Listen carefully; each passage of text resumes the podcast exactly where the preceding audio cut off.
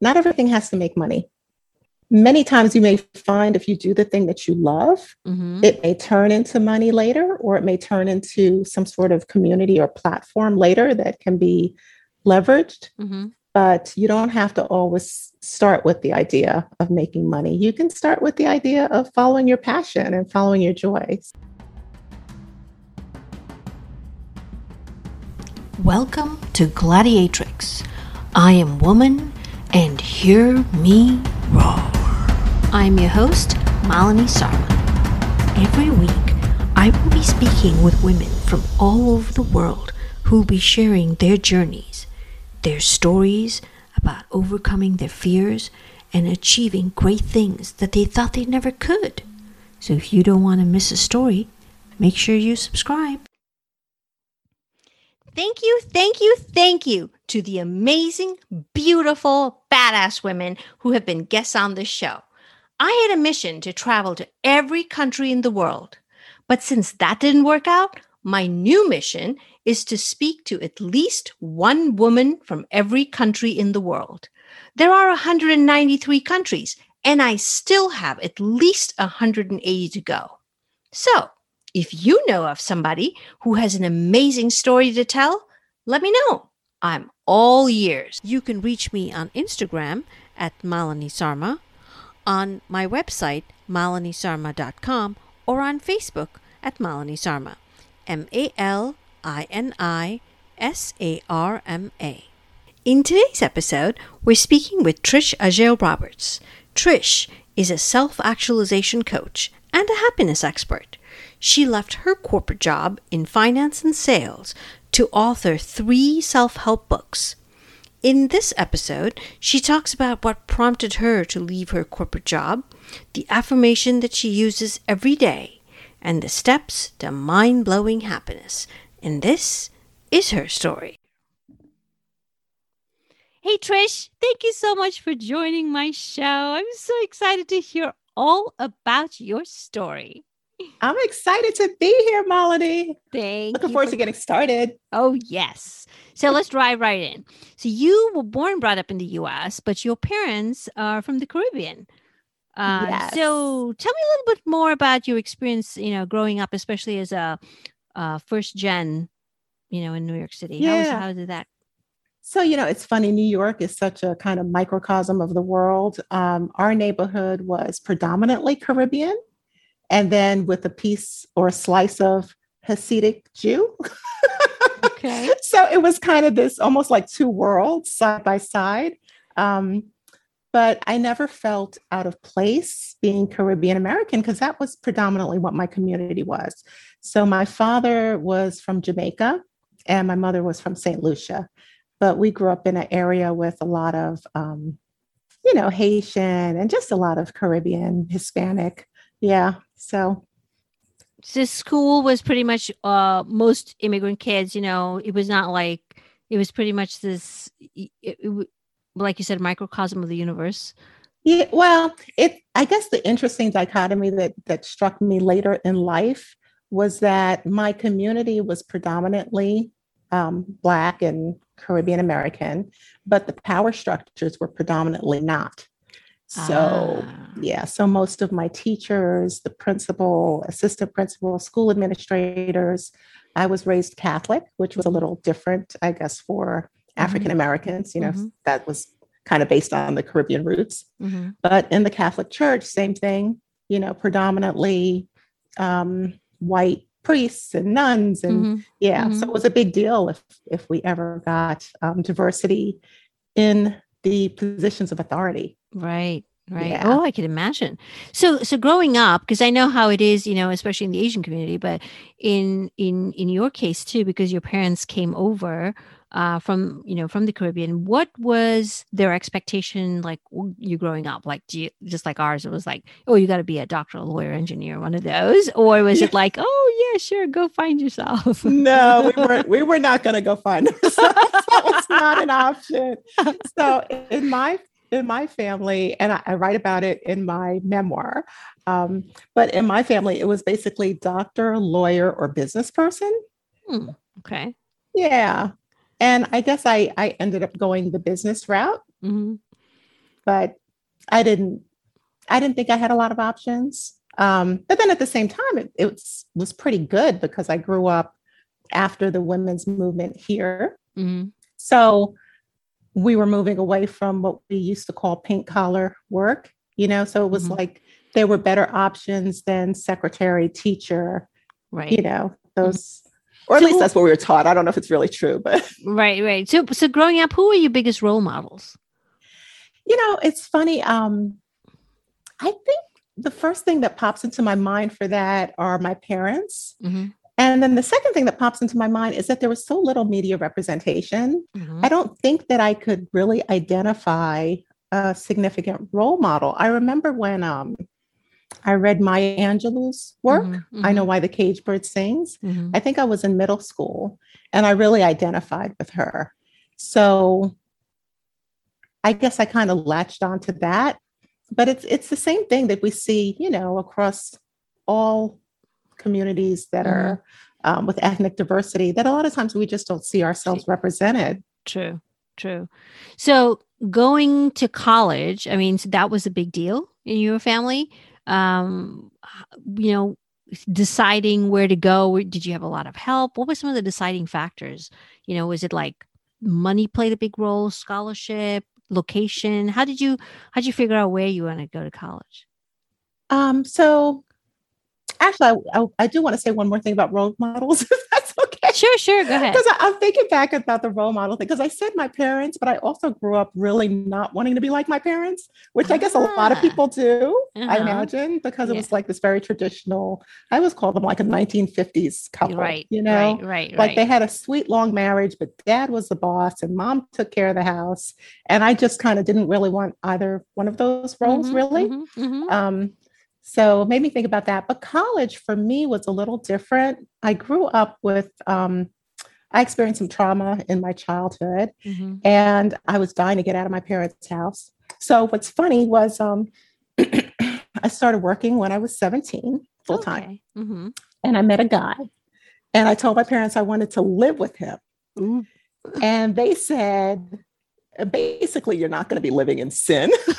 right, of course, with all We that think it- Catholic background. Yeah, exactly. so they they said, well, you know, you should get married. And I was like, married? I'm 18. I don't think that's a good idea. And they was kind of like, oh, but we'll get you lots of gifts and stuff. So so I ended up getting married really young okay, and divorced really young. okay, Um, and um, then going off to college while I was working. So that's how, that's So, so when you went to college, so when you went to college, uh, did you have to pay for your own college? So I thought I was smart. So I made sure to get a job where they had tuition reimbursement. and that's very what I did. Yeah. So I paid smart. a little, Mhm. but not a lot at all. Mhm. Okay, okay, And I that, had the that's really smart. And I had the opportunity to travel to Japan and Hong Kong when I was in school, which was pretty amazing too. So I did okay wow, For a kid who ran out of the house, got married, and went to night school. Oh, that is awesome though. So what was in college? What was your experience? Because now you said you went to you went to study business. So you are here you are a young black woman, you know, from New York City, and you're going to college now, you're working and they're paying for it. What was um, you know, is somebody going to going through that experience uh, of somebody with uh, who has immigrant parents? What was your biggest takeaway uh, when you graduated? I mean, a- again, I would say that I was in a community where there was a lot of Caribbeans. So that part was not, you know, I went to school with a lot of, yeah, it- Okay. it, it wasn't a predominantly white institution. Um, It was still predominantly Black, but I would Mhm. say that the, um, it was the same thing with the power structure. So the power structure was still, you know, So, what were the No. other people who in your in your uh, cohort or in your graduating class? What were they going to do after they graduated? Um, well, we were all working people, you know, Ah, okay. and I was actually much younger because I was always kind of a little rebel. Mhm. Uh, so, you know, I might have been 19 and I had people in school with me who might have been 35, you know, so it was just Okay. like a wide range of ages and Mhm. people doing all kinds of, of work. Because some of it was people who were um, you know, had been working for a while who wanted to go back and get an education.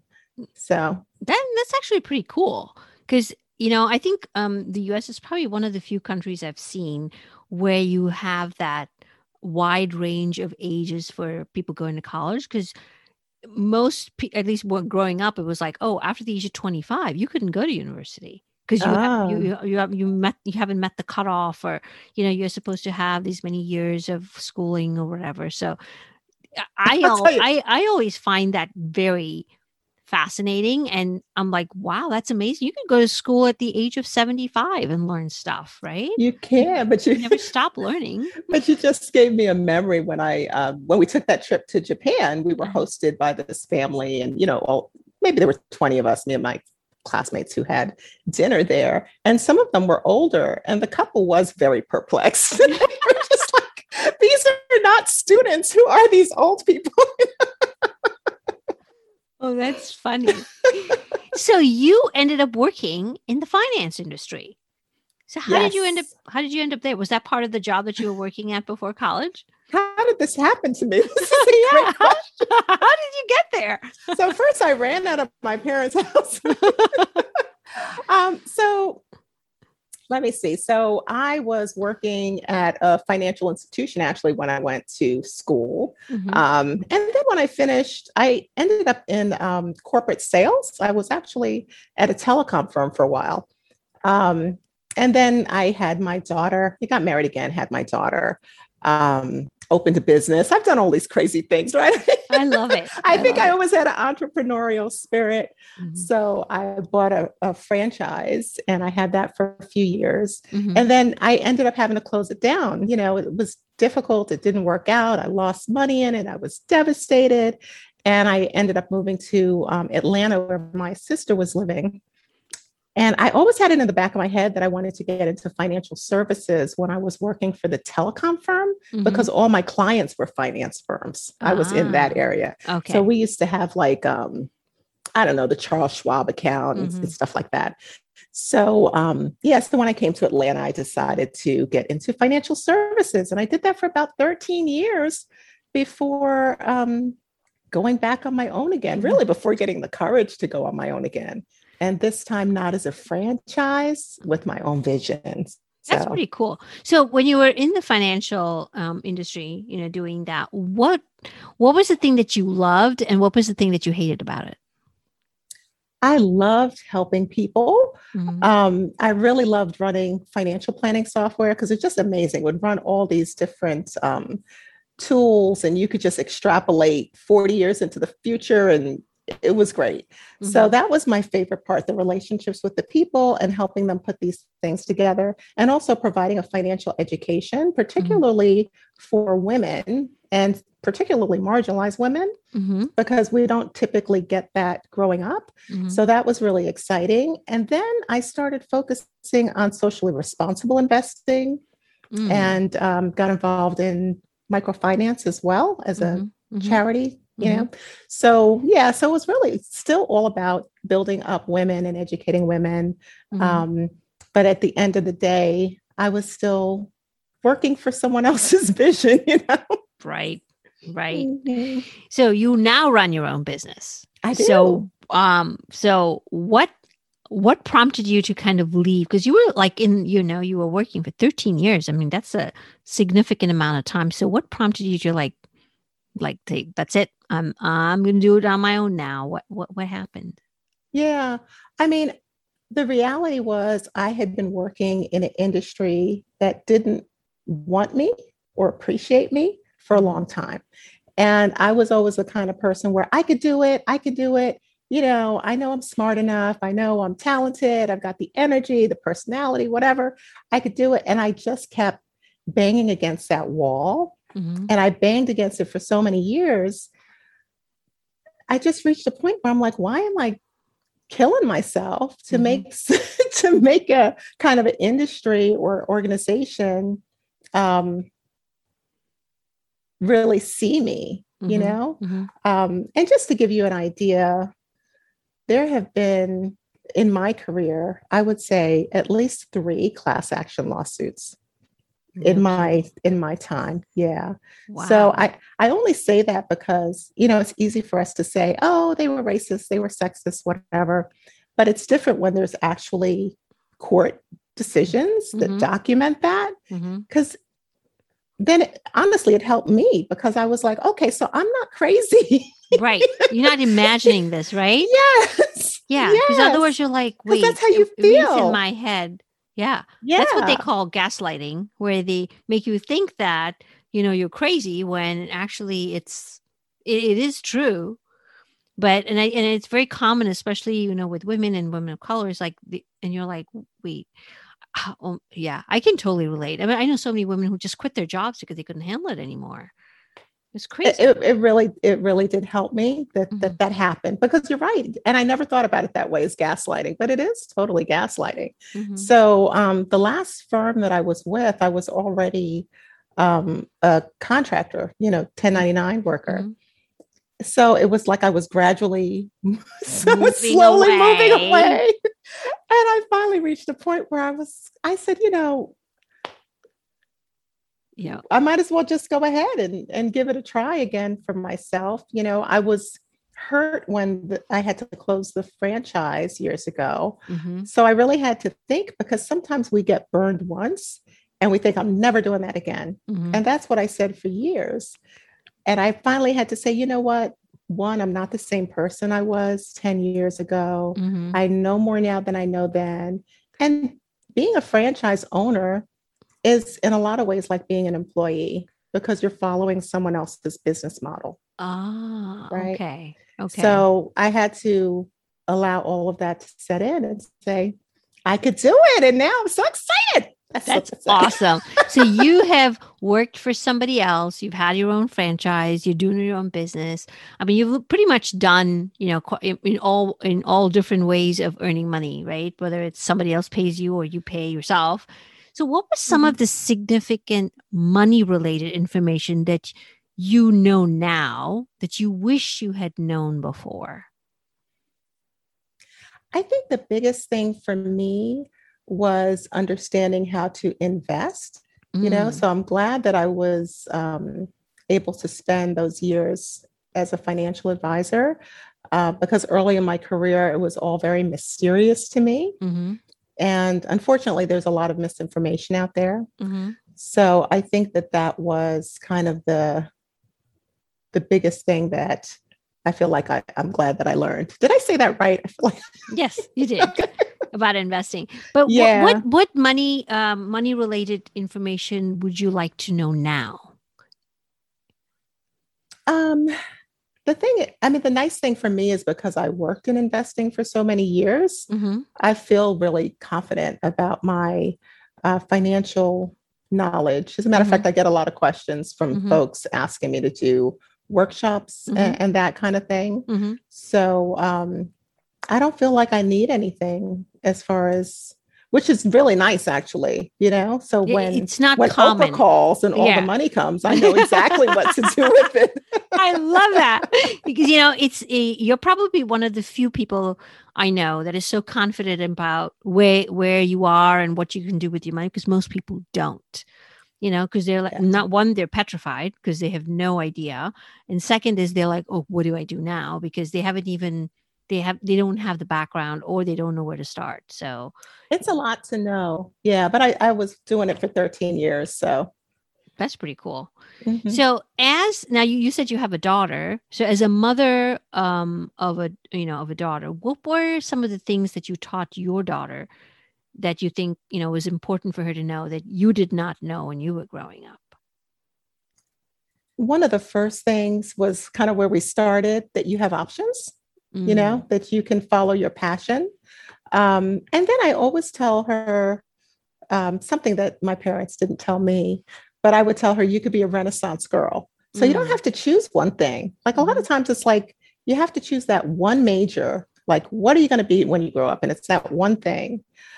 Um, and I think the third thing is that uh, not everything has to make money many times you may find if you do the thing that you love, mm-hmm. it may turn into money later, or it may turn into some sort of community or platform later that can be leveraged. Mm-hmm. but you don't have to always start with the idea of making money. You can start with the idea of following your passion and following your joys. I think that's very uh, profound because I don't think very many people realize that because they are everything they think that everything that they have to do has to make money otherwise they're not anybody you know? They're not they, they haven't made it if there is no money involved. But there's so much of uh wealth in everything else that we do health you know? Oh my goodness, and, and the yeah. knowledge and all of that right? So what does your daughter think about your entrepreneurial journey? Is she an entrepreneur too you know, it's kind of hilarious because she's a sophomore in college now, and she just changed her major from biology to computer science. And she said, Oh my goodness, mom, I'm so happy. She's like, Now both of us are so happy. So it's, it's like mommy and daughter finally figured out what we want to be when we grow up. that is awesome as long as she's happy but she's totally getting the message about working with passion, you know, you and, and just love loving and enjoying what you do. So Oh, that's awesome though. So does she want to become an entrepreneur? Or is she You she know- hasn't thought that far? she hasn't really thought that far, but in my mind, you know, building my empire, I want her to work for me one day. But she has to work for someone else first because Yes. otherwise, I don't know. I don't think I don't think she'll really do any work if it's, it's just No. straight out of school. so so you've come a long way. You know, you you've dabbled in everything, a little bit of everything. You've tried it all. You figured out what you want to do. I mean, now you're like so it's like there's almost like a uh, you have a glow around you when you when you when you you're just like at peace with yourself because you're happy doing what you're doing and it doesn't matter how things go you'll figure it out right?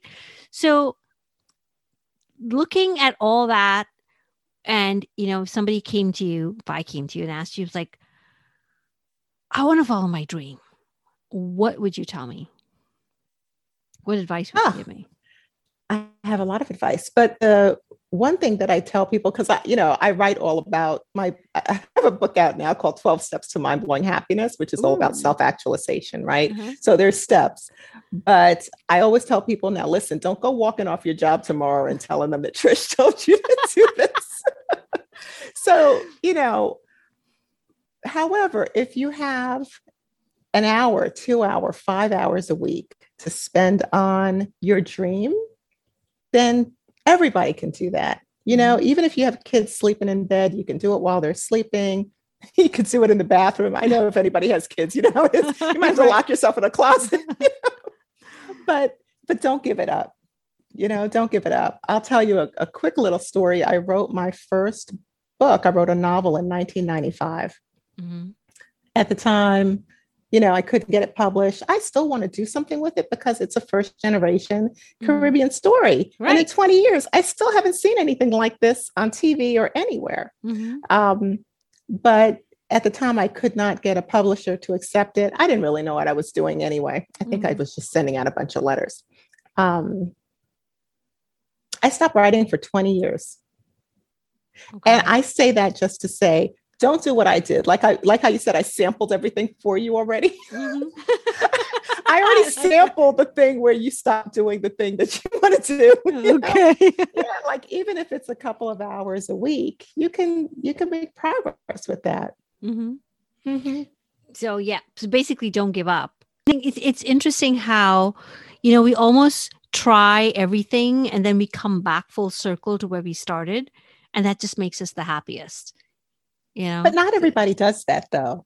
Probably you do that and I do that because I, I get the sense we're Oh. both a little crazy. right yes we are or at least risk takers. You know, I mean, I know that I'm for sure. totally a risk taker and I've done Mhm. all the like skydiving and what else? Hang gliding. Like I've, I've done all that kind of stuff too. Mhm. Um, but yeah, and I think for me, that's how I learn, Mhm. you know, but um, those full circle moments, like what you're talking about, they are really, really, really sweet. Yes i completely agree so now looking back knowing what you know now what would you have told your younger self So I wrote an affirmation that I actually used to create um, my my little online ebook that you guys Mhm. can find on my my website.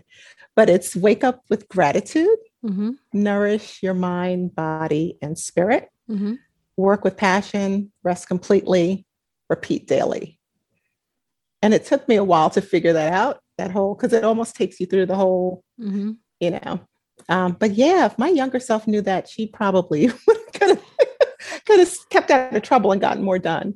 But um, and been happier too, because I think waking up with gratitude is something that I have to have in my mind every morning. Mm-hmm. You know, because some days are little, Yeah. Yeah. you know, Mhm. and just remembering that if you're waking up, you're winning, right? Because not everybody's going to wake up tomorrow morning. So if you start off the day waking up, you're doing good. and then just kind of take it from there. But No, Mm. I, I agree. Attitude of gratitude. absolutely, it makes a big difference. Huge difference. That's really cool. So now you do uh, you do coaching and uh, you you've written a couple books and you have a website. So would you want to tell people about all your s- cool stuff Yeah. and how So can I get a hold three- of you? I wrote three books last year to make up for the 20 years when I wasn't writing. That's awesome. And I have a I have a, a new book in the works coming up. So I'm, I'm making up for lost time now. But um, yes, so my company is Mind Blowing Happiness LLC. And I call myself the Chief Happiness Officer. Uh, but basically, what we do are self help books. So it's all based on what mind blowing happiness for me is self actualization. So it's really just reaching the highest level of joy and fulfillment in your life. And I really want to teach and in, imp- inspire and empower women so that they can learn how to do that. Because it took me a long time to learn it for Mhm. myself. Mhm. So I'm just kind of shortening the project for other people. Um, so we offer books, the coaching services, and also group coaching. So I just finished up a cohort with my, I call it Passion Quest group coaching. Um, so it's a bunch of amazing women who are looking for, you know, their passion and their purpose. Because so many people, like myself, and probably like you at some point as well, we were kind of doing the whatever our parents told us we were supposed to do, you Mhm. know, and we really never thought about what we were really passionate about. Um, and then the, the third part of the business is events. Mm. So I host typically, I call them plant based yoga infused events. Ooh. I know, but but you know, we didn't really do much last year, so we're kind of you know tiptoeing back into it now that um, COVID is starting to kind of wind down a little bit. But you can find me at mindblowinghappiness.com and you can download the Mind Blowing Happiness Guide to Self Care there for free. And um, on social media, you know, if you look at Mind Blowing Happiness or Trish Ajel Roberts, yeah, you will find me. The thing is, nobody can spell Ajel. So if you, if you look for Mind Blowing Happiness, it makes it a lot easier. Oh, Okay. the next, the next Passion Quest cohort starts uh, August 18th. Very cool. So that that's really awesome, uh, Trish, and thank you so much for being here today. I love hearing your story. It's like so much fun. You have, you know, even though you've probably been through like so much in your life, it just sounds like just another adventure. And I think it is the attitude with how you approach, uh, you know, everything that comes to you that just makes it fun. You got, the thing is, you got to get the lesson, you know, Yes. because there's there's always adversity. But Yes. once you get the lesson, then it's like, okay, And if you manage. don't get the lesson, it'll keep coming back until you get the lesson. that's the Right. truth. Yep. Yep. Cool. Thanks, thank you. Melanie. Oh, no, thank you. And I will be talking to you soon. Thank you for listening. And don't forget to subscribe. And if you love the show, please leave a review. Just remember, you could be one story away from being inspired.